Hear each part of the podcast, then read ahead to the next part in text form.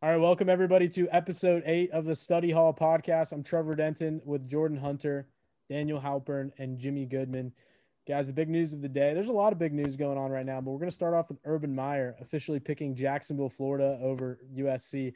And the only other person that I could think of that would make such a decision, that I could imagine making such a decision, is our own Florida expert on the Study Hall podcast, Jimmy. So I just want to start with you, man um, you know, you're a guy that would definitely choose to live in Jacksonville over LA. So I'm just wondering, like, maybe if you can offer some insights into what was going through Urban Meyer's head when he made this decision, man.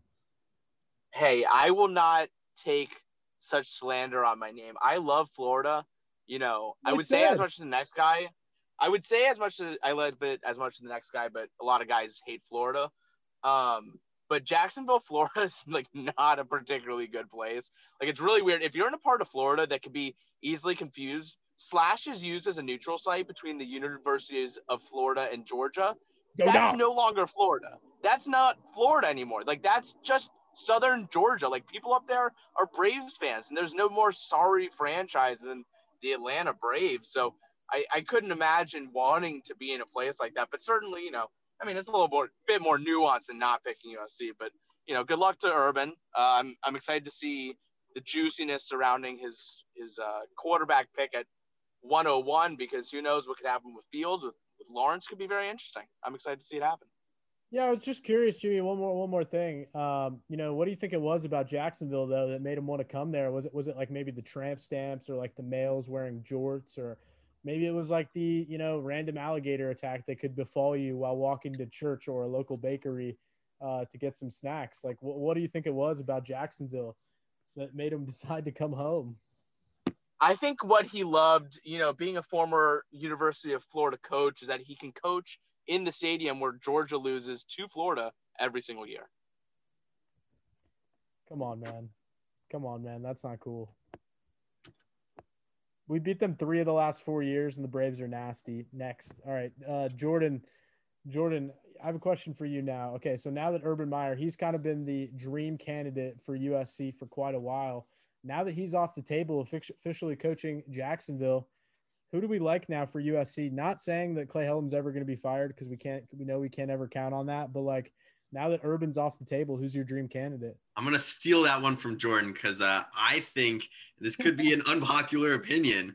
Uh, I, honestly want to just have Donte Williams promoted. I, I think if you're, you're, talking dream candidates, sure, Luke Fickell would be awesome. I think Bohn could uh, use his his past relationship with him to maybe get him to come. He's definitely one of the, the best names of uh, a smaller program, uh, a non-power five school like Cincinnati uh, and you know get him to come into USC and maybe turn things around the way that uh, he really turned around that Cincinnati program. So that that could be interesting. But I, I really like Donte Williams. Uh, just keep it in house. He's the guy who's already bringing in a lot of people. I, I'm scared that if we brought in someone new, uh, he might leave. He might go take his his own job somewhere else. Uh, so you know, if you want if you want to bring in Fickell, he you're gonna probably lose Donte Williams. So I, I don't know if I'm I'm willing to do that with how well he's been recruiting for us recently. You know, to your point, Daniel, I I'm so curious why there's not you know more you know coals around the fire of Fickell to USC. I mean, it's crazy that Mike Bohn obviously has the connection with Cincinnati, and like there's no conversation, at least no reasonable one, about poaching his former coach, who obviously had an absolutely amazing season that really should have capped off in a in a New Year's Six victory. Uh, and like, there's not even like a, a, a reasonable conversation about it on on any kind of national wire. Yeah, it's I love what Cincinnati did in the game against Georgia. I, I, I, when Jordan and I were talking about it and doing predictions, I pretty much said, like, I, I want Cincinnati to win. I, I think they can do it, but they might just come up a little bit short. And that's exactly what they did. If uh, you would have looked at it, it would have been, I guess, betting against the, the, the spread of it type thing. Yeah, no, great point. I mean, I watched that game obviously as a Georgia fan, was horrified for most of it. Um, I mean, they were up 21 to 10 uh, deep into the fourth quarter.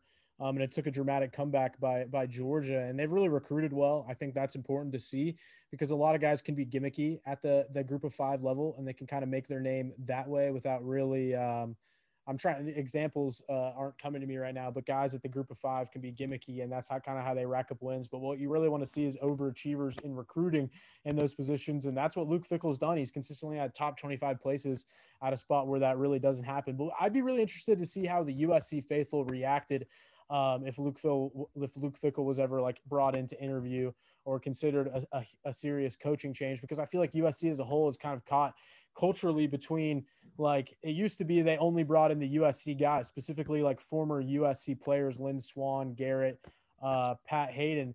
Um, and then I feel like there was kind of a sea change after, you know, Lynn Swann that was like, nah, we need outsiders. But I, I don't know. I feel like culturally USC is caught in between those two of wanting to be traditional and get guys that are foundational Trojans or get people from the outside. So I'm not really sure um, how that would work. I, so I guess what I'm getting to in a long-winded way, as usual, is um, do you think that whoever's brought in, like whoever succeeds Clay Helton ultimately, needs to have Trojan ties or, or not? I don't. I don't think. I don't think whoever does come in needs to because it just has to be whoever's going to be the best for the job. And I think as I think Bohn's going to have to, and you said Bone being an outsider, he doesn't really have those ties to SC that other people did. So I don't think there's going to be much of a, a like an, a necessity to bring someone in who is going to have those Trojan ties.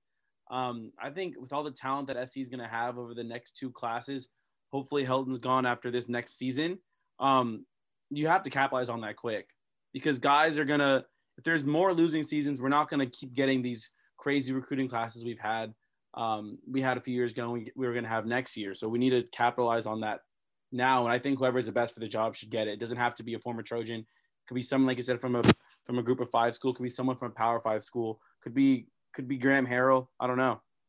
And yeah, I think to to your point, uh, as we've been saying, for the, the duration of this long storied podcast.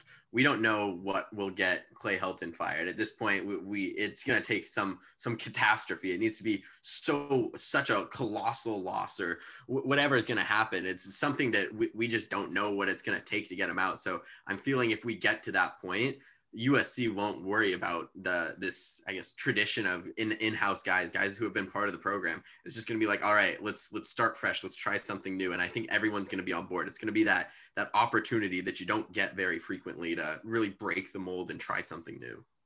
What if it's like something really small that gets Clay Helton fired? They're like, yeah, he never turned out the lights in his office like after he left. It's a huge liability.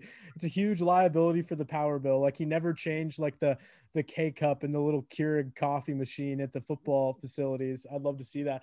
Uh, but but Dan, I saw some of your reactions on Twitter. You seem to be everywhere on Twitter lately. You're like this year's Lauren Marola, if you will. But I'm just wondering, like, uh, I'm just wondering like you seem to be really upset and i'm wondering like why? Like why were you so upset that urban meyer took the jacksonville jaguars job? Where did that come from? Did you see him as a viable candidate? Like why were you so angry today at the announcement that that uh, that's who jacksonville went with?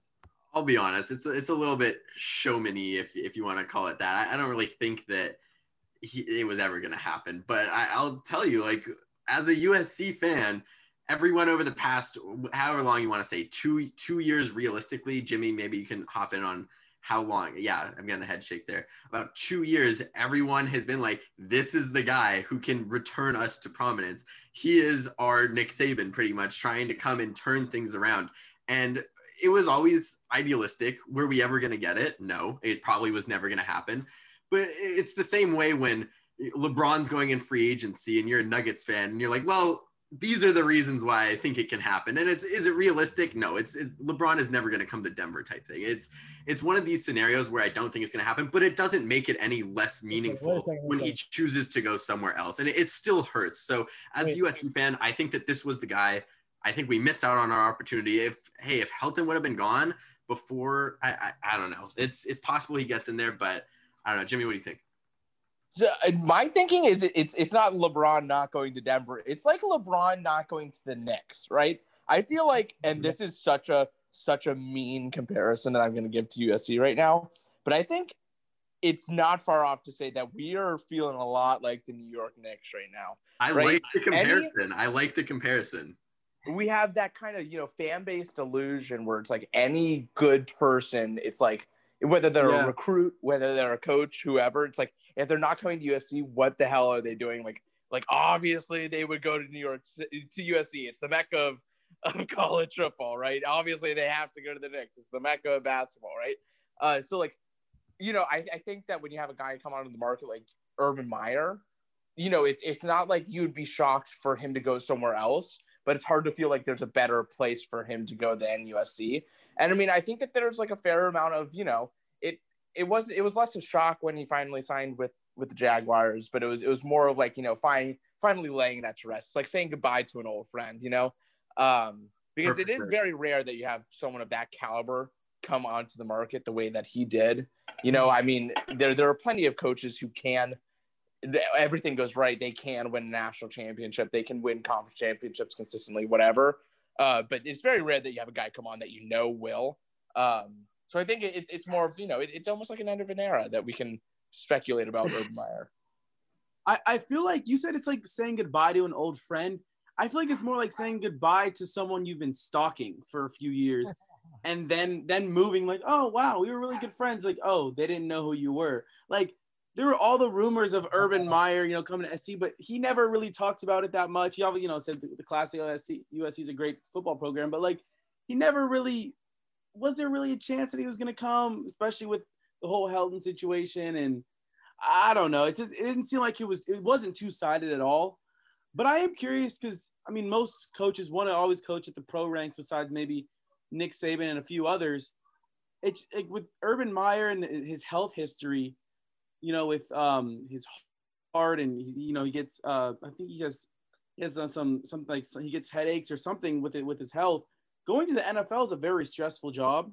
Mm. Um, and so I like to see how that's going to work. Is he going to have to step away like he did a couple times um, in college, or what's going to go on there? Jacksonville's a team that you know doesn't ha- has some talent, but is probably going to expect to be in rebuilding mode. How long are, are the fans going to be okay with that? So I think it's an interesting choice to go to the NFL. Um, it probably will be less stressful than SC, just because SC would expect so much. Uh, so I, I'm happy for Urban that he's getting back in the game, but interesting uh, regarding his health. He kept saying he was retired, all this and all that, but no one's really ever retired. Yeah, I feel like, I you know, from watching Urban, from really Urban haunting my entire childhood while at the coach of Florida, like you know, I'd like to think that I've learned some things about the man, and I feel like. Um, number one, he hates losing. I'm not the first person to say that. Doesn't take losing very well. He famously cried back in 05, his first year, 06, his first year at Florida. They got spanked by LSU, went scoreless, and he cried in the press conference his very rookie year. Was actually very scrutinized for it um, back in 05. Um, obviously, he has the health issues. That's number two. But I feel like number three, the biggest thing about Urban Meyer that kind of trumps everything is this dude is all about his own legacy. He's not really about the allegiances. He'll jump jump from place to place when it's convenient. I mean, I'm not completely discounting the health issues, but it's no secret that he was completely losing control of Florida. I mean, that place was getting out of hand. It was probably already under control when he was there. When you hear about some of the stuff that was going on with Aaron Hernandez and Brandon Spikes and some of that stuff. So he very conveniently left at the right moment to protect his legacy. Similar thing at Ohio State. Very ugly situation that I feel like doesn't get talked about enough at all anymore. Was It just I don't even disappeared, right? It Well, disappeared. no, he One didn't just disappear. there's didn't just disappear. His, his- one of his assistant coaches was was implicated in domestic violence, and it came out that Urban Meyer knew about it. Now, I don't want to talk about that anymore because I not something that I feel confidently speaking about, and I would need to learn all the facts. But the bottom line is the dude knew about domestic violence and still had a guy on his staff. That's the bottom line. So it was messy, and people have conveniently forgot about that because he sort of, uh, you know, got he rebranded himself on Fox Sports, whatever, as people tend to do through the media. But my main point is that through everything, the common thread with Urban Meyer, despite the hating losing and despite the health issues, is he protects his own legacy. And when you really think about it, when you stop and think about it, what would Urban Meyer actually have to gain from going to USC, right? That he can prove that he can win a championship in another Power Five conference. Why does he need to do that? He's already won in the SEC uh, at, at, at, a time when the SEC was bu- building its dominance, uh, when it was by far and away the best conference in the nation. He won two national championships with two different quarterbacks at Florida. And then he led a miracle championship at Ohio State, brought them to the level of a Clemson or Alabama at Ohio State. And to me, going to USC, a place that really, I mean, okay, this is going to be a long, long rant, but you're just, you guys are just going to have to go with it for a second. But you, you know, you compared it to the Knicks. I don't know if they're quite the Knicks, because the Knicks haven't won a championship since what, like the 80s. Like USC, it's still not that long ago that that Reggie Bush, Pete Carroll was going on. Like it's still just close enough where it can still play into today's expectations. And for me, Urban Meyer has said it. Like LA is is one of the richest talent bases in the country when it comes to recruiting. I have no doubt he would turn USC into a national contender by by year two or year three. You see the players in Southern California um, going and winning big games for Oregon, Georgia, Alabama already right now. If you concentrated all that talent like Urban Meyer could no doubt do at USC. I have no doubt that they could be national title contenders. But my question is like, what would that really do for his legacy? Now, what would do something for his legacy is making the leap to the NFL which uh, college co- co- coaches in general have notoriously had a tough time doing, including his biggest rival in Nick Saban, and also the freaking Jacksonville Jaguars, a team that lost 15 in a row this year. That's like shining light has probably been like Blake Bortles, a team that everyone wants to leave. So I feel like that's really the key thing in all of this is that Urban Meyer is willing to overlook his health issues, willing to overlook the chance to lose some games um, just to protect his legacy. And I feel like that's what this is all about. That's my rant. Well, I think I think while that was, that was a great rant, uh, Urban's definitely about the reclamation project, right? So I think that he, you know he came into a Florida program that was floundering in the post Spurrier area. He came into an Ohio State program that was raked, you know, raked over the coals with with various uh, sanctions from the Tressel era, and you know everything with Terrell Pryor and the tattoos and the merchandise or whatever. Uh, and and then he would come to a place, you know, he still could come, you know, in, in, in theory, it was he would come to a place like the USC that had, you know, been lost for over a decade since it was a national championship caliber program. Uh, you you have a team that basically doesn't have an identity in a conference that doesn't have an identity, right? It's this giant reclamation project, and there's nothing there's nothing that's saying that the Jags isn't that exactly, right? Uh, and I think that you're right that it is a great challenge and it's a great thing to add to his legacy. Uh, but I mean, would it really be out of character for like a coach from USC to be running from trouble? I mean, come on, look at Pete Carroll. Are you kidding me? Everything was falling falling apart in 2008, and he got just out of there before we got hit with sanctions and the whole Reggie Bush thing came to light. So it's hardly like that would be, you know, anything but par for the course for what we would expect from from USC. And and can you even really blame the guy? I mean, he's clearly his stock is so high that like it doesn't matter. Like he really just doesn't have time for you know getting himself in any kind of trouble, and I, I don't really blame him for that. You know, he he's really certain about his brand, and I, I think that LA would have been a natural fit, right? He gets to be in the place that he wants to be. He said it so many times. It's almost like a Tom Brady going to Tampa thing, right? He gets to be in a great city uh, where everyone loves him, and and you know, he's he's pretty much said similar things to Brady, where you know Brady says he never wants to go live in the Northeast. Do you think? I mean, realistically, even if another NFL team came to him, like if it was Green Bay, do you think he would take it? If it was Indianapolis, right? Like, I think it was just the right situation. That's why he's in Jacksonville. But I don't think that USC is really that that far off a, a thought, and I don't think that it really would risk his legacy in any kind of significant way. I think what I ultimately want to get to to wrap up this this uh, this whole Urban Meyer thing, and, and it's basically I've heard a lot, uh, just a lot of what you guys have said is interesting, and I think ultimately what I want to get at is like, does USC is USC so far gone? Are they so much the Knicks at this point, like such a reclamation project that Urban Meyer's the only one we can bring in? Or is there hope for maybe even a less a less successful, less pedigreed guy to come in and fix this and make USC a national program again? Or do we need that Kevin Durant free agency signing or that LeBron James coming back to Cleveland free agency signing to ever be relevant again?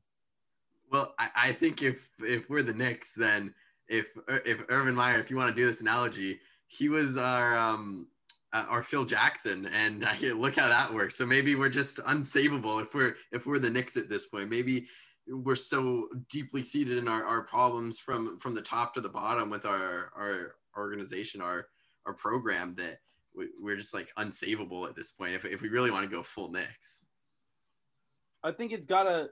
I mean, it's got to start with all the players, though. It's it's a whole culture change, and we've seen it with recruiting that is that that is kind of tough and toughened it up, but it's got to be like with, with Coach Helton with with that Rose Bowl win against Penn State. Keldon wasn't really this huge name. It got it got USC back in in the headlines and stuff like that, and we really haven't left him since over the last few years. So I don't think it really has to be a crazy splash of a coach.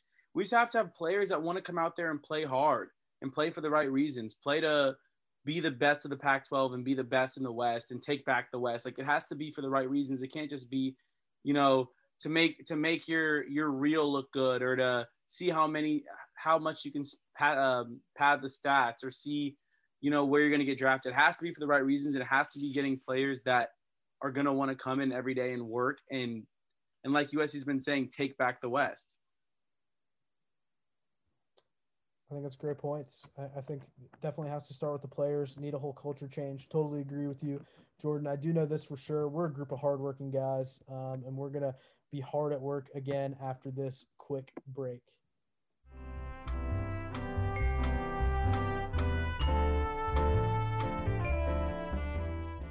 Welcome back, everyone. I'm Daniel Halpern alongside me, Trevor Denton, Jimmy Goodman, and Jordan Hunter, of course.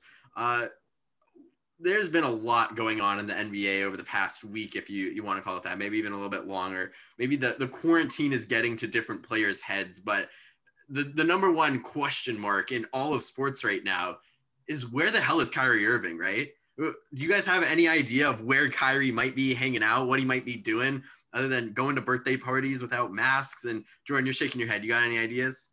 I think, you know, he's got some Native American in him. He might be in a teepee somewhere somewhere in upstate New York. You know, took a little trip, uh, just chilling there. What do they have those? Uh, he's maybe doing a vision quest. They have those vision quests um, where you go a little bit too much stage, right? he's he's somewhere. They, they say it's for personal reasons. He, he's a, he's a weird guy. That's that's I think we can just also he's he's a, he's not your average NBA player. He's not your average person. I would say that. That's true. Yeah, I feel like wherever he is, there's there's pottery involved. He's definitely pottering things. He's he's making stuff out of wood. I, I don't know what's going on with him. Maybe he's just working at an Urban Outfitters. I don't know. It's, it's something like very fake hipster though. I'm just gonna take what Jordan said and make it really simple for our audience. Kyrie Irving is a asshole. So here's the thing, right? We had a very similar. you heard it we had a very similar situation to this potentially in the NHL. In the bubble during the playoffs, Tuukka Rask, who is the starting goaltender for the Boston Bruins, a team that led the NHL in points during the regular season, suddenly opted out of the playoffs and was done like done playing for the year, like had to go home, didn't want to play with the team. And understandably, like if you're a fan, like you could probably get pissed off about that. Uh turns out, right, he he made a statement like once he was actually like able to speak, like got off the plane, was like, hey, like my daughter's sick, and everyone was like, okay, well that's like pretty reasonable, right? Like you don't have to you don't have to play hockey, even if it's in the middle of the playoffs. Like if your daughter's like ill, like obviously, uh, Kyrie Irving, you know, I want to withhold judgment until we know why he's gone. But like, unless there's like cancer in his family, the guy is a fucking loser. So, uh, and I, I gotta, I gotta be fully unleashed with that because it's absolutely ridiculous what he is doing. You, you cannot be allowed to, to behave like this and still be earmarked for 30 to 40 million dollars per year. I don't care if they're taking away his game check for the games that he's skipping out to go to COVID super spreader birthday parties, right? Like you, when you head into the season, they're saying, okay, this $35 million or whatever going against our cap, that's going to Kyrie Irving. If you don't want them to fucking pay you $35 million, fuck off and retire or ask for a trade or don't sign with the team.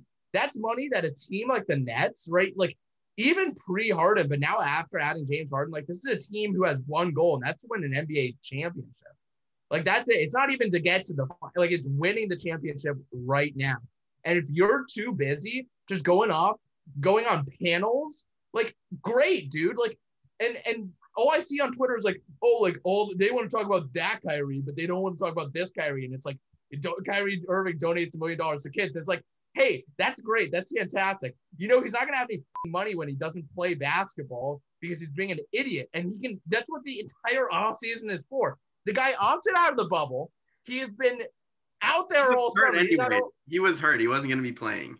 It doesn't matter. He's been out from the team. He's been away from basketball for so goddamn long. Like what are you trying to do, man? Like all you're being asked to do realistically is travel with the team and play three to four hours of basketball a night with some practices mixed in. If you want to be on panels with your local congressman, do it. If you want to donate money to schools, go for it. But you're screwing over every single person in the organization. You're screwing over you're screwing over the front office who put $35 million in you when they could spread that out amongst other players or other interests or whatever. You're screwing your teammates who are relying on you to help win basketball games. Like that's pretty simple.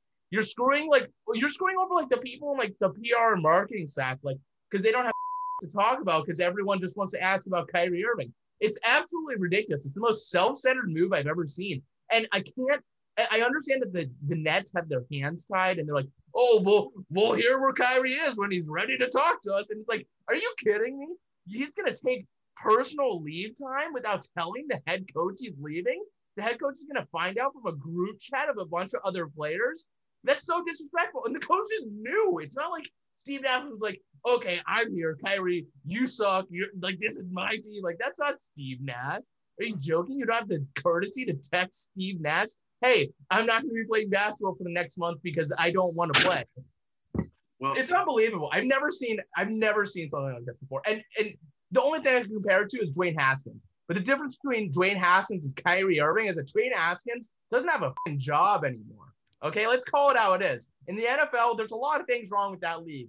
But if they did this, which which Dwayne Haskins did, you don't have a job anymore. It doesn't matter who you are. It doesn't matter how highly you were picked. So with Kyrie, it's ridiculous. It's absolutely ridiculous. And I hope that the NBA does the right thing and says, hey, he doesn't get his game checks for these personal league games because it's not even like responsible. He's not even doing something responsible with his time.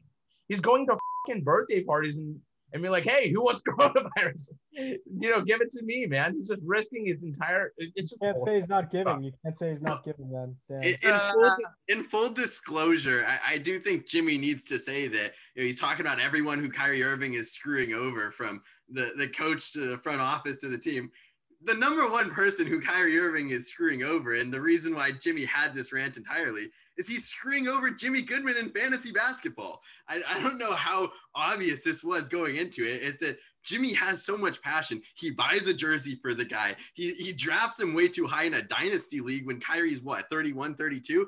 The person who is just screwed over most by this has to be Jimmy Goodman.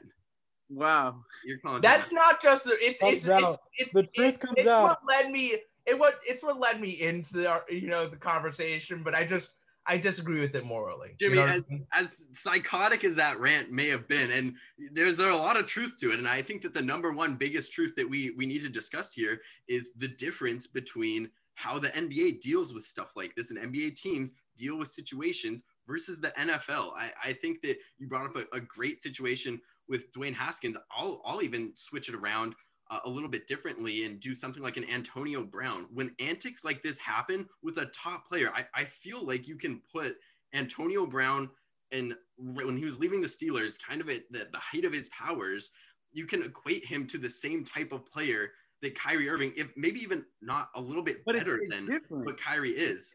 I, I they're both, I would say, you know, AB at that time, maybe like between seven and 15 best players in the league. I would say Kyrie in, you know, all of his, his essence is probably around that same, that same area. And the situation was handled so differently. And I realized the organizations they're with are very different. One is the Steelers, a, a very storied, like hard nosed uh, organization versus the Nets, who do they have an identity? What, what really is the Nets? And it, it's why in the NBA things like this can happen. It's there's there's a culture built in. Uh, I think it has a lot to do with player empowerment, which I'm not saying is a bad thing. I think player empowerment's a great thing. But if something like this was to happen in the NFL, even 10 years from now, type thing, you just have players walking away. The same thing would happen. Any big distraction ends in you getting cut from your team or traded for pennies on the dime. But I think with with ba- just basketball and football in general, a, a, even a star player like Antonio Brown can walk away and people be really confused where he is, and they can make up for it. With with a basketball, you're only playing five guys at a time, and if you're if your second best player before James Harden came, if your second best player is out, that's going to affect your team a lot. It's gonna it's gonna affect practice. It's gonna affect everything because people are gonna be like, oh, superstar can do this. Why can I do this? Why can I do this? And with with Kyrie Irving being gone right now at this specific time when James Harden is probably on a flight to Brooklyn right now, and you go from from contender to of a finals to co-favorite with the Lakers to win the championship. This is the most important time that Kyrie should be there because this is where you're gonna create your chemistry. And if you're not here for who knows how long, that's gonna show in June. That's gonna show when you're facing a Bucks team that's had the same core for three years now. We're facing a team like Philly that's had the same core for years now. It's gonna come. That's gonna affect them, and it's hopefully Kyrie comes back soon. But I think it needs to come down to the GM and he's come down to Steve Nash. They need to say the GM said he's talked to Kyrie. Yeah, yeah. Steve Nash said he'll, you know, I don't know where he's still come back. They need to figure out where he is. They need to start talking to him. They need to say, we're gonna move, like we're gonna start. We're gonna move on without him. He'll come when he comes, and then when he comes back, suspend him. He needs to like he he needs to be suspended for the time he missed. If this if this is this mysterious reason is not valid. If it ends up being super valid, whatever. If he just needs time to take off, cool. But he just seems like a player. I was talking to one of my friends about it last week, and he mentioned OBJ, who's a, who's a player who's even said, you know, I just like playing video games. OBJ is a player who's so good at football. He's playing football because he's so good at it. He doesn't necessarily want like need to play football. Kyrie Irving, I feel, is so good at basketball. That's why he plays. If he wasn't, he could be doing something else at this time. You know, I just I think he's playing because, you know, he's gifted with his talent. But I don't think deep down he really wants to play. And I could see him being a player who retires at in two years, three years. I don't disagree with that at all. I, I just think that the worst part is that people say that as like him if, if his involvement, his presence doesn't have so many ramifications on like the lives and careers of other people. Like that's the craziest part. Again, like I I, I harp on it, you know, a lot. Like if the guy's getting paid $35 million, that's $35 million they can't put into someone else. No one's forcing Kyrie Irving to be a basketball player. But when he signs a contract that gets him paid that money and gets that money forced onto the Nets books, dude, you got to play basketball or retire. I mean, it's it's crazy. It's like it's it's absurd, and and no one else does this. That's the. I mean, with the exception of Donald Trump going to golf courses while he's the active president of the United States, no one else off to do whatever they want when they should be working. I mean, it's ridiculous. It it, it blows my mind. I, I guess I I'm just not fit for the NBA mindset. If if if this is what I I should be, you know, welcoming, but well, it just blows my mind. Tre- Trevor, I want to defer to you on this. The, the other big news of of this this week in this NBA news cycle is the James Harden mega trade. I guess to get him out. To me? Is it because I'm fat? He said the let's go to the resident fat person on the podcast to talk about it. Well, why you gotta do that to me, man? Trevor, I know that both you and James Harden uh, love more than just the food late at night. The, the strip clubs, of course, West Virginia strip clubs are definitely not bringing James Harden over there, but uh, maybe they're good enough for you. Maybe your, your standards are a little bit different. But uh, I, I will ask you, how does James Harden getting thrust into this situation change things with Kyrie? Does it have him come back? Is it was he mad kind of in the same way that James Harden was saying, hey, there's not enough here? Was he frustrated with after the Nets got out to a good start? They kind of plateaued there for for a couple games, and maybe he got frustrated with it. Of course, it's really hard to look inside the mind of Kyrie Irving, but I, I guess my question for you is, how do things change now that James Harden is in the fold? There's a bona fide super team happening in uh, with the Nets right now. Yeah, I think first of all, you got to get in shape. I mean, like I feel like all the time we talk about players showing up out of shape. Like I feel like they were like, oh, Terrell Owens showed up out of shape. You see him and he's like, he's got his usual like eight pack and, and crazy biceps. Like we hear this thrown around, players out of shape. James Harden is out of shape. And that's coming from someone who's very out of shape. That man, that's gonna take some time, man. He's gonna have to go on keto. He's gonna have to do some, he's gonna have to do some stuff to shed that weight. Like he is legitimately not um like how has he been playing? I haven't really been paying that much attention. How has he been all right? Like the couple times he's played, not really, thing. right? Still doing his thing. But like, like fat Jokic but, but, but the bottom line, what? He looks more. He's like fat. Uh, he's like fat Jokic out there. He looks more like a basketball. I mean, that that's basketball shape is is round. It's not. You're not supposed to look like the basketball.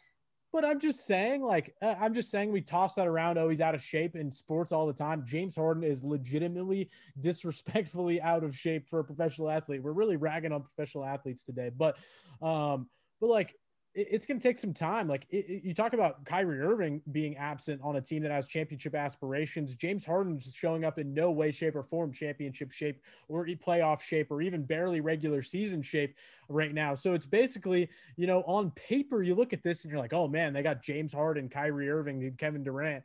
And I think that would have meant a lot of a lot more, even two, five, definitely 10 years ago. That would have meant a lot more than it does right now. But right now you have Kevin Durant, who's 32 years old, coming off an Achilles injury, still Kevin Durant still amazing and all that, but but definitely not the Kevin Durant that he was at age 27 or 26. You have James Harden, who is woefully, disrespectfully out of shape, and, um, and then you have Kyrie Kyrie Irving, who's still missing in action.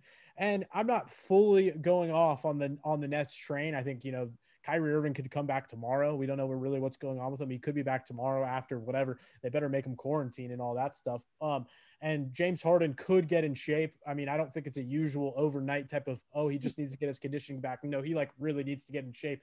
That could take some time. So the Nets could coalesce, but I'm also saying that I'm also going to say there's a chance um, that this trade ends up looking really good for the Rockets because seven years, a lot can change in seven years. I mean, look at what, what, what happened with the Warriors. I mean, if anyone told you in 2015 that in 2019 they would be the worst team in the league and they would end up number or they would end up with the second pick in the lottery, I would have said there's no way. So I think that's kind of my takeaway from it um, is that, you know, this doesn't really work until James Harden gets in shape and Kyrie Irving's back. And then this could be a really good trade for the Rockets, even though on paper right now it doesn't seem like it.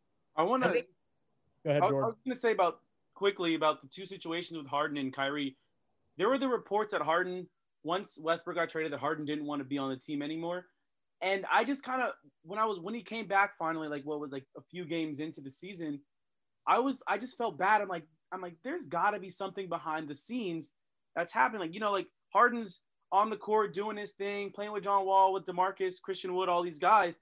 I, but I just thought like there's got to be something behind the scenes. And DeMarcus came out and said it on Wednesday, or when after they got blown out by the Lakers and Harden, you know, said we're just not good enough. And uh, DeMarcus said, you know, the disrespect started way before tonight. Disrespect started in training camp, and I just kind of always thought that there was something at practice that Harden was wasn't t- probably wasn't talking to his teammates. Was you know, kind of that similar situation when Jimmy Butler was on what was it the the Timberwolves? Yeah. When he, when he was you know upset with his team as well, but for Harden to kind of create like a divide in the locker room just because he you know he wanted to try to force a trade, at least he you know he came out and he didn't just you know uh, stay at home until he got until he, he got traded, but it's just that's just the disrespect too is you're gonna DeMarcus said it best. He said, "You're gonna come, you're gonna come and be disrespectful to these 12 guys who have done nothing to you. Most of the team is new. Like these guys done nothing to you. They come, they have a job too. They're doing their job. You should be doing your job, playing your best basketball. If you get traded, good, and if you don't, then you know you wait till the offseason. You get traded. You get traded maybe then. Like you don't come in and and create a divide on a team with a bunch of guys that are just trying to win games and do their job. I, I feel the same exact way except for Kyrie Irving. I mean, I, not that I disagree with you on James Harden. Uh, and I and I also have a new favorite phrase, which is disrespectfully out of shape. Uh, that that is that is that is the one that I, I hope to use in the future. Uh, I just think it's interesting that you've now got a championship caliber team with three All Stars, uh, and the most you know respected, mature person on the team is Kevin Durant, right? Um, I think that's that's a really really entertaining situation. Um, so I'm, I'm just interested to see how it plays out, right? I, I think there's been a lot. I, I think a conversation, honestly, we could have is you know big threes, right? I mean, we've had a lot of big threes. At least if, if we want to count the Celtics as the first one, right? Because they kind of you know created the phrase, and you have the Heat, and you know certainly you could throw like the Warriors in there and whoever else. I think this has to be easily the most dysfunctional big three ever assembled, and it might be like if you could pick three players that would qualify as big three players and pick the three people that are the most dysfunctional human beings uh, while playing that talent level. It's these guys. Maybe you could throw Russell Westbrook in there, uh, but I, I, think it's probably these three guys. So I, I'm just really interested to see how it plays out from like a how epically do they burn down, you know, kind of situation. I think they've become just from the attitudes of their players, like arguably one of the most hated teams in the league. Uh, I wouldn't be surprised if people felt like that. People get sick of LeBron, and LeBron haters will be LeBron haters. But I wouldn't be surprised if you had a Lakers Nets final and people just lost their minds and weren't able to rationalize who they're supposed to root for. Um, so I don't know. I, am I'm, I'm just interested to see it from, from the drama perspective, but it, it it's not an awfully inspiring uh, start from a character perspective to this Brooklyn Nets What's big three. Is that like, so yeah, you said most dysfunctional, but I think on the other end, this talent, like if you take this the talent wise, this is probably the most offensively talented big three ever, just in, in terms of what they can each do. But what's what's interesting is that KD has always been a guy. He always says, "I just want to play basketball, man. I just want to play basketball, score points." And for the first two years on the Warriors, he could do that. He he was getting points up until the whole Draymond thing. You know, we don't like we don't need you, all this, all that. Up until that, KD could do his thing. And now you you put him in huge market like Brooklyn, and not he can't just play basketball. He can, but then you're gonna have every reporter asking, "Oh, what do you think of, of this Kyrie Irving situation? Have you talked to Kyrie Irving recently? Do you know what's going on with Kyrie Irving?" And so KD maybe will start saying, "This isn't the guy that I signed up to play with back in 2019." You know, I, I, me and Kyrie are boys. We both have the same goal to win another championship and step outside the shadow of for Kyrie LeBron and step outside the shadow for KD of this Warrior juggernaut. And Ky- and KD's now saying, I don't know if I can if I can do that with Kyrie missing in action all this time. James Harden hopefully just comes back and is going to be normal, but this is not a situation that, that uh, KD wanted. He wanted to come in, play basketball, win a ring. But if you're, well, former Robin, now um, Alfred, is going to be out, what do you do? Yeah, I think it's an interesting look into also like if he is truly that guy that just wants to show up and play basketball, like what's going behind like some of these decisions because right, like in OKC, like I felt like there was always the tension over Russell Westbrook. Didn't like KD's mom say something about like Russell Westbrook taking too many shots? That was a controversy. Then obviously in Golden State, like choosing to join that already existing dynasty. Like if you don't know at that point that you're going to open yourself up to historic levels of scrutiny, joining a 73 and 9 team and expecting everyone to just be like okay with that. And then going to Brooklyn, um, really like uh, kind of an out of left field decision. I feel like not a storied franchise, like a lot of hype behind it. The Barclays Center, the Jay Z thing, the the you know the kind of rising uh you know neighborhood you know like elite neighborhood that brooklyn has sort of become as a cultural hub. Like i don't know it's kind of interesting like if he is truly this guy that just wants to ball like why does he keep ending up in these situations of, of high scrutiny? Like I, I really don't know. Maybe that's just bad decision making or maybe he does want to draw to, uh, attention to himself and he's just kind of always been lying. I'm not i'm not really sure I don't, well, I, don't I, feel, I don't think this ring will have an asterisk the same way the Warriors one day, just because he didn't he he chose to came with to come play with Kyrie, which is just you know a, a, a nice tandem. He didn't he didn't know James Harden was gonna all this is gonna happen with Westbrook getting traded and then James Harden winning out, winning out. So I think this ring could be could be more legitimate than the Warriors one, just because he didn't join an already amazing team. The the Nets were were decent before he came. That's fair. And I think you also made a great point about the talent too, because we're kind of ragging on it because of all the dysfunction. And certainly it's not going to be like all easy sailing off the court. But I mean, you make a trade like this, right? Because um, if all three of those guys are focused and playing your best basketball, you're right, Jordan. Like that's one of the most talented trios, if not the most talented trio and tantalizing trio um, that we've ever seen. And that's why you give up seven draft picks, I guess. The question is, is you know whether it, it will work out or not. Dan, uh, you haven't said anything. Like, do you think that it's it, it's worth it to? Uh, do you think the upside of the what those three guys can do at their peak is, is worth all the drama and all the, the um, Nets had to give up to make it happen? I mean, I love Caris LeVert and Jarrett Allen. I think those are two cornerstones of a, a, growing franchise, and giving up those two guys might even be worse than the, the picks themselves. Uh, I mean, picks are picks in the NBA. I, will be honest. I it's not like the NFL. You're giving up that many picks in the NFL. Yeah, but but, but seven seven is like whoa, like seven. You're mortgaging your entire future if things go south for even one seven year. That, that could be generational. If you if you even slip up one year like the Warriors did, like you could give up a Zion Williamson potentially. Not that he was in the same draft class, but you get my point. Anyway, continue.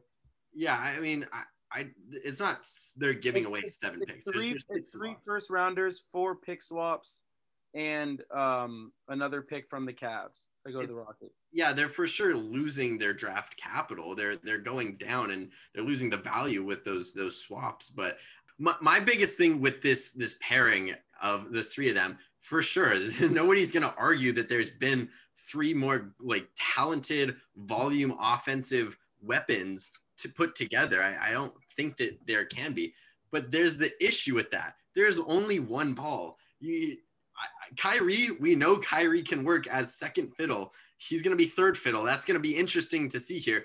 James Harden does not like when he's not ball dominant. And Kevin Durant, he's gonna want to have the ball too. And Kyrie, it's gonna be an ego thing. Once he he's okay being number two, but when he's number three, maybe that's like, hmm, well, now I want to be number two. And they're all gonna be fighting. I think it's gonna be a disaster. There might even be another trade before the deadline to if this thing doesn't work.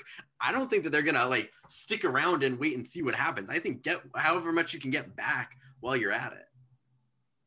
I mean, Wow, we- that that is a bold prediction. yeah. I, I think that it's a ridiculous conglomeration of talent that needs the ball, and there isn't enough of the ball to go around. And out of all of this, you just have DeAndre Jordan, who went from nothing to now like an integral piece of a championship run, Yeah. which is the Jared really Allen one. The Jarrett Allen one too. career. You can't, you can't overlook the Jarrett Allen one because like even with him, the Hawks, the two games we we played against the the Nets this year that I watched, like we're just dominating inside the paint. Like Jarrett Allen wasn't even particularly impressive, and he was like their best defender, their best like their best uh, rim protector. So that's that's an interesting loss too, and it's three guys that notoriously don't seem to play a ton of defense. So and you don't have Dinwiddie. Dinwiddie's out for is he out for the season or just Yeah, he's out for the year. Yeah, okay, so that you're losing another big time piece uh, who was also ball dominant. So that would just make things even more complicated. But The one comparison I can only think about it is like is the Heat, but that was very different because it was They were willing to LeBron not even like full. Huh? they were willing to work together. They went into it knowing how like they planned and they they talked about this and they were friends. This is like I, I guess two of them had been together and then Kyrie's kind of on the side there. Now they're Well- it's the the friends teaming up. It's when your your best friends, your your hometown best friends and your college. Yeah, we your college best friends, and then they- end up You, know, you want it to work out, and in your head, it's like, damn, friend A is gonna love friend B, and this is gonna be such a great connection. And in in all actuality, wow, I've changed a lot since high school. Things are different now. This is a disaster. I wish I could just get out of this. And I think that it's gonna be a lot more of that than it is. Wow, this is a great pairing. This is this is fun. This is exactly what I envisioned when I signed up for it. It's it's Well- like a it's like the Disney Channel crossover episodes. The Sweet Life on when Sweet Life of Zach and Cody met That's So Raven met Hannah Montana. Jimmy Timmy Turner Power Hour. I'm gonna say they Yeah. the Jimmy Timmy Power Hour. That's what I was gonna go with. Well, what I'm thinking is is how long is it going to take before this Brooklyn Nets big three gets compared to the last attempt at one? You know, Whoa, the oh, Paul Pierce, Kevin Garnett rerun, right? I mean, like honestly, how far away are we from talking about that? Because that's the kind of investment they put into this team, and you know, they haven't even played a game together, and, and we're already questioning, you know, how well they can be a cohesive unit, how long they would stick on the team, how long they would stick with the program, right? Like this is a like the team that could very much end up looking the worst out of all this is the, is the Nets, just like they did the first time, right? They're they're shooting for the moon, and there's no problem with that, right? They're they're doing what's best for them to win a championship, and banners hang forever, and I, I totally respect that. And you can ask the Cavs, do you think the Cavs have any real regrets about doing what they did to get a championship? No, not at all, right? So I- mean, it, it's the right thing to do from team perspective, but as much as there's a chance that they win a title in the next one, two, three years, there's an equally ex- exceptional chance uh, that in four years they're the worst team in the NBA. So, you Yeah. know, That's true. They'll go. I think they can go from Yeah. first to worst really quick. Yeah, because it's like Kyrie, you know, what if he just, you know, stays flaky, ends up leaving, deciding he doesn't like it, like he did with Cleveland and Boston. Kevin Durant decides he needs another change of scenery, which we've seen him do in the past. James Harden stays on the KFC. Yeah, it could blow up pretty quickly in their faces. But the thing is, is that winning solves everything. I think we all know this. That's just a fact of sports. And if you start winning and say you win a ring 2021, 2022 season, um, you know, you start to care less about things like being ball dominant um, or whether guys take two weeks off to go on Zoom panels. So I think it'll be And interesting I- to see. I think it makes the I'm window. I think it makes the window very small for Brooklyn to win a ring. to And make they're they're work. only they're only under contract. I'm pretty sure until 2023. So the, the window is really small. Yeah, They have so to they win. have- They have to win a Yeah, title have- think- that. Harden's on halfway through his deal, and I'm pretty sure KD signed a, a only like a, a few year deal. But yeah, the whole Kyrie Irving thing is crazy because he is so he, he's so the way his brain is wired is he can get up and leave off if one thing doesn't sit right with him, he can get up and leave and boom, be gone for a week. And who knows what if so, if something in the news or something in the media, something in the world doesn't sit with him right, he can be up and gone. Whether that be now or whether that be in the middle of July in the finals or in the And hey, that's a noble thing in some people, you know. If he wants to be a social activist, that's a great act, you know, attribute to have to feel like, you know, not everything is right in the world and that some things are worth fighting for. And I can totally respect that. But he's a basketball player, right? That doesn't mean that he can't speak on other things. But when you're getting paid $35 million, your first job should probably be your $35 million job, right? So I don't know. It- It's a great. up dribble. We got Laura Ingraham has entered the chat. All See. I'm not trying to say There was a that. little I'm bit- not there was a little bit of that. shut up and dribble. I was waiting for it. That was a little bit. That was a little bit too much there. A little bit too much shut up and dribble. Oh my But I god. think it's interesting. But I think it is interesting because it makes the title window for Brooklyn very, very small. Kind of reminds me of the Raptors deal, you know, where you essentially get Ka- Kawhi Leonard on loan. Obviously, it was worth it for them. But I'm curious if, um, just to wrap up this James Harden, this whole Nets conversation, if you're the GM of the Nets right now, do you make this trade or not? Just quick yes or no, starting with you, Jordan. Uh, yes, and bring get bring James Harden's uh, three favorite Houston strippers with him. That has to be in the deal too. I love it. I love it. That's what they is that what they mean by cash considerations? Is that what that that's meant this whole time? I guess all guess in one, all in one though. I guess that it's cash. I mean, that makes sense. Daniel, do you do the deal or not? I guess so. My, my one word is no. I don't think it's going to work. And I'll, I'll go on record now saying I think it's going to be an absolute disaster. Wow. I I would say Laura, personally, Laura Ingraham, Laura Ingraham, proceed. I hate that that's becoming a moniker. Jesus. um, I would say I wouldn't do it, but for different reasons. I think that you can't judge in the four games or whatever in which you have KD and Kyrie and that supporting staff playing that that's not a team that can get it done, right? And I, I think that if you want to say that this is you know once in a lifetime opportunity to get a guy like James Harden or he's at some crazy discount, that's I mean maybe the former is true, but certainly not the latter. I mean, he, this was no discount for the Nets, right? It's not like they're getting some star player at some discount. Like you could say that the Raptors really didn't even mortgage that much their future tra- trading away uh, DeMar DeRozan when they got Ka- Kawhi, right? But this is this is a full freight trade for a superstar, and I don't know if it makes their team better. Trevor, I'm what do gonna you go- think? I'm gonna go with yes, and I think that even if uh, in four years it's crazy and the and the Rockets own your future, I just think it's worth it to bring those three guys on the same court and try to win a ring for three years. Like if if that's not giving, you know, if, if that doesn't work, well, you put your hands up. Ah, you know, we tried, but that's a full on try, and I can always respect that uh, when you're trying Like the to win a ring. The Clippers did with Paul with Paul George trading away Shai Gilgeous-Alexander and all of those picks in that huge trade. And Paul George said, you know, he came out after the season and said, "Oh, this wasn't a, a championship or bust year," and now it, ha- it really has to be because they, like you like you said, the, the Thunder have their future, hold their future, and if you have two superstars like Kawhi and Paul George and don't win a ring, then it's all for nothing. It's all for nothing. Yeah, but I think it. I just think it's worth it to take the risk. I think it's worth it Mhm. just to get those guys on the court. Uh, I think it's more worth it than what the Clippers did because I, I just think Harden, you know, but I, I, it's a great comparison in terms of in terms of what they're giving up and how another team basically owns them for the next few years. Dan, what were you gonna say? Well, just to, to end this conversation up, uh, I'll, I'll come a little bit to, to Jimmy's defense. I don't think he's saying shut up and dribble by any means. I think he's saying, you know, don't shut up if anything, just dribble it a little bit more. And we definitely will not shut up here. We will be back after break. Whoa, whoa, whoa, whoa! I take us to commercial break. Coming up, we're gonna talk about uh, USC basketball. Maybe I don't think so, stuff. Trevor. This, this is mine. I'm, I'm gonna Maybe I'm gonna maybe some other stuff. I don't know. I don't read Evan Mobley talk is coming up.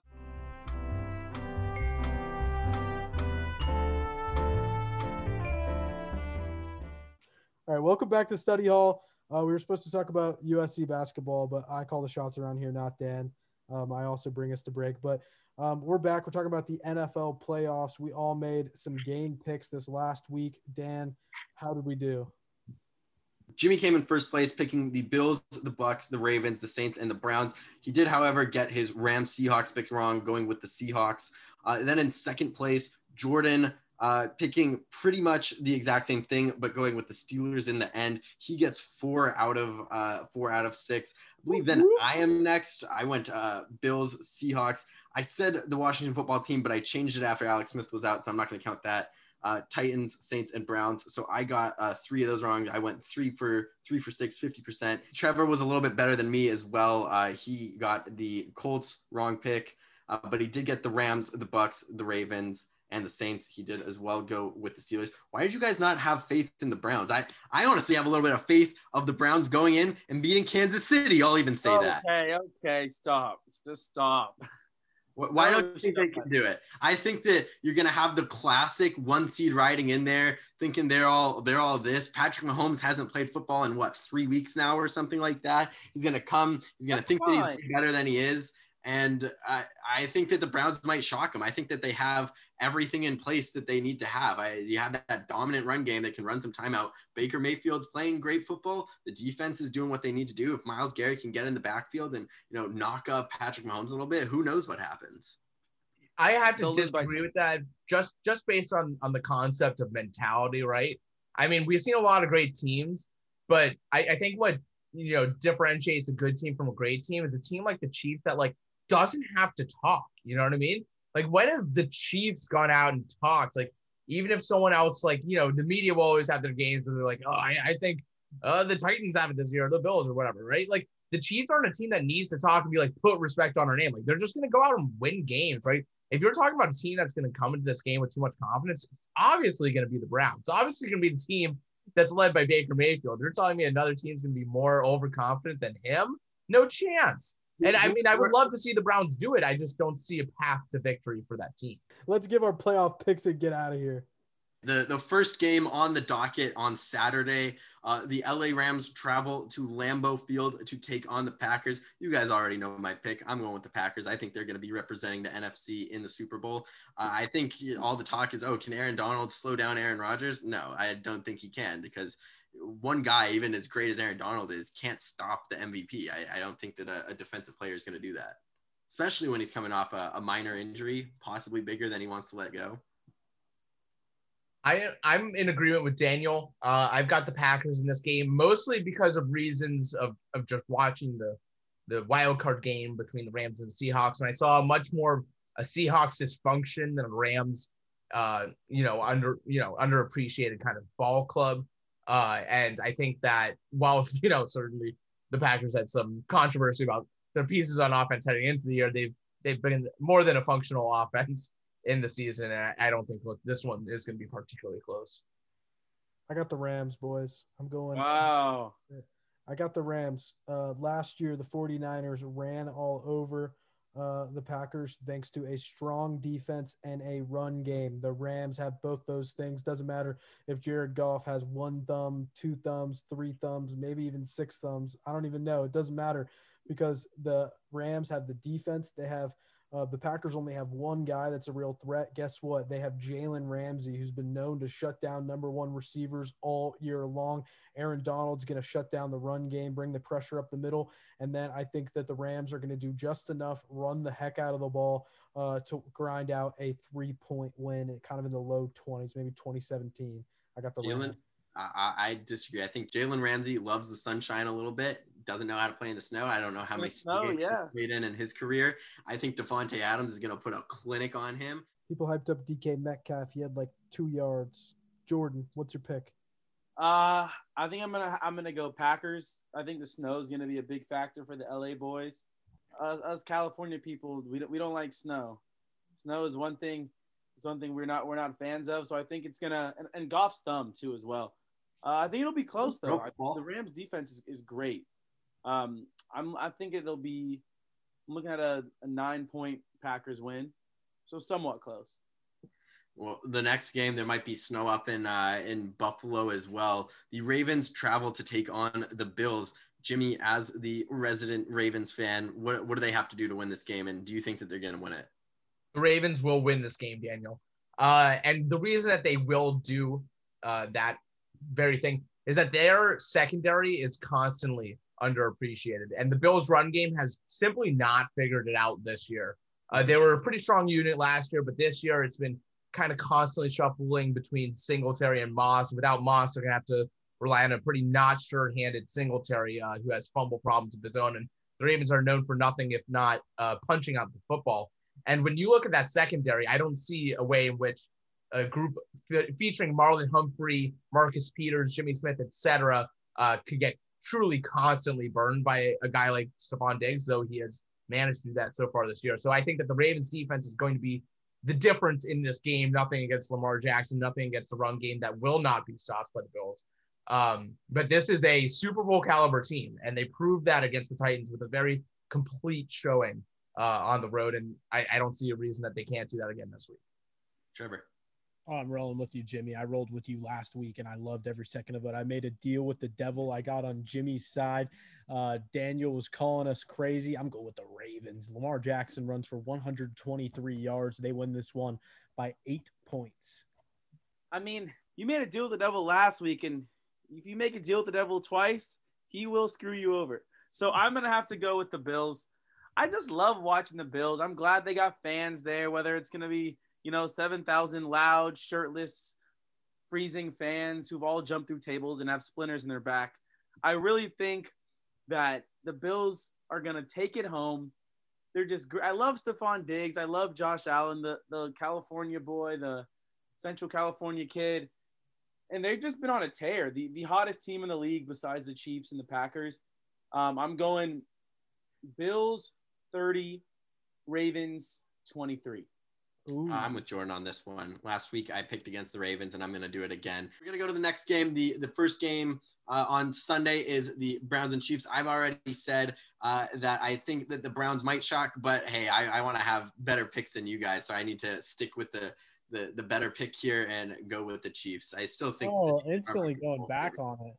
Damn, I'm not going back on it. I, I said I think that they can win. I still think they can win. I don't think they will though not only do I think they can win, I think they win this one. I think Nick Chubb runs all over the Chiefs. I think he is the second best ball carrier in the entire NFL behind only Derrick Henry. I think he's dangerous. I think this Browns team has momentum. I made the mistake of doubting them last week. Never going to happen again. Also, big one here. Uh, Chiefs defense, not that great. Uh, obviously, Browns offense, great with the running game. They'll get back Joel Bitonio starting left guard, who's incredible, three time Pro Bowler. He'll be back in the lineup. Um, and they also get back Denzel Ward in the lineup. Um, and that's going to be huge to at least slow down the Chiefs' passing attack by a little bit. When I say that, that means like 300 yards instead of 400. But still, I think the Browns win a wild one, 47 to 35. The Chiefs will win. You know when the Patriots would play those games in the playoffs, and you'd be like, why are the Texans playing against the Patriots? Like, this isn't even like, why are they even putting this on television? It's not even a question. They're playing in Gillette, like in the cold. Like, is that a joke? Um, that's exactly how I feel about this. You can also add the Steelers against the Patriots because you know the Steelers are frauds. Uh, but that's what this is, right? Like, and we saw it last year with the Texans of all teams, uh, the divisional round, and then we saw it again with the Titans, right? So it, it, it's just these teams march in here and you they just don't feel complete. They're a bit upstart. They're kind of underdogs. Uh, but the Chiefs are not a team that falls to underdogs. They fall when they take weeks off and don't care if this is the Raiders, right? This is I don't see this one being particularly close. I see this one uh, being game where you know the Browns come back to earth in a lot of ways. I, I would hope for a scorigami. I'm looking for uh, 33 uh, 18, I believe, is the scorigami that's been you know, quite sought after, something like that 33 18, 33 16. Uh, yeah, I don't think that this is going to be particularly close. Sought after. Yeah, I'm going Chiefs. I'm just going to go Chiefs because, yeah, the Browns can can control the run, but Mahomes can score twice in, in four minutes. Boom, your your 10 point your 10 point lead ends into turns into a deficit of whatever. I'm not good at math. But I think that's the Chiefs are just they're too good. The, the Browns had their little miracle Corvette Corvette game. They took the Corvettes. They're taking the Corvettes to Kansas City, but the Corvette is going to need need some maintenance after this game. Let's just say that. Triple A. Well, the check engine light has also come on on this podcast. It's time to, to bring it into the station. So we have one more game quick. Uh, Geezer versus Geezer. You have uh, Tom Brady and the Buccaneers versus Drew Brees and the Saints. You have two different uh, geriatrics. They're leaving their nursing homes. Uh, I hope that they've been vaccinated before they do so. Uh, Trevor looks like he has his hand up. This game, I hate both of these teams so much. I hate both of the quarterbacks so much that the only way this game is going to excite me is if, if I take a page out of Tom Brady and Drew Brees' books and take three Viagra's before the game because that's the only way that I'm going to enjoy it in any way or get around it in any way. Um, but long story short, um, don't put that in the podcast. Go to somebody else. In the AARP Bowl latest installment, I'm going with I'm going with Tom Brady. I, I don't the Saint the Saints are good, but they don't really they don't do it for me. I'm going with Tom Brady and the Bucks. Uh, it'll be close. I think it'll come down to a to a field goal. I'm gonna go 40 to 37. I just want to note that uh, Trevor didn't even make a pick there, and I, I love that. Um, my pick is the Bucks. Pretty simple. Uh, this is my NFC, you know, championship pick. Uh, personally, I don't think that the Saints have the juice. I, I really don't think that Drew Brees has had it this year, or even really last year, if we want to get be honest about it. And I think it'll be a cap on his career. I think that this could be his last game that he plays. Uh, and when it's all said and done, even after this game, Tom Brady and Drew Brees will have the same amount of playoff wins against NFC opponents. I and, and we won't talk about enough, but you know, once Drew Brees hangs up the cleats after this game, we'll be like, hey, he might be a little overrated. Well, that is a conversation for another day. Uh, I will leave it with my pick of the Buccaneers as well. Uh, Trevor is hysterically laughing over here, covering his his mouth with a shirt. Uh, I, I'll say the same thing that you guys said, and I'll I'll uh, I guess leapfrog off of your points. The Saints don't do it for me anymore. Whatever luster they've had in the past, they they have just lost it all. That whatever we thought going into the season last season, the team hasn't changed that much, but maybe it's Sean Payton's play calling. Michael Thomas isn't who he's been in the past. Uh, I don't know. I, I watched one Nickelodeon broadcast, and I, I just don't want to watch the Saints ever again. Yeah, I think we're done here, guys. Um, this has been a fun podcast. We'll be back next week. Study Hall, episode nine. Hopefully, we get some Joseph's judgments again. I texted him at 6:09 p.m. Eastern time, which I believe, if my if you carry the one, that's 3:09 p.m. Western time, which I believe is when he watches Days of Our Lives.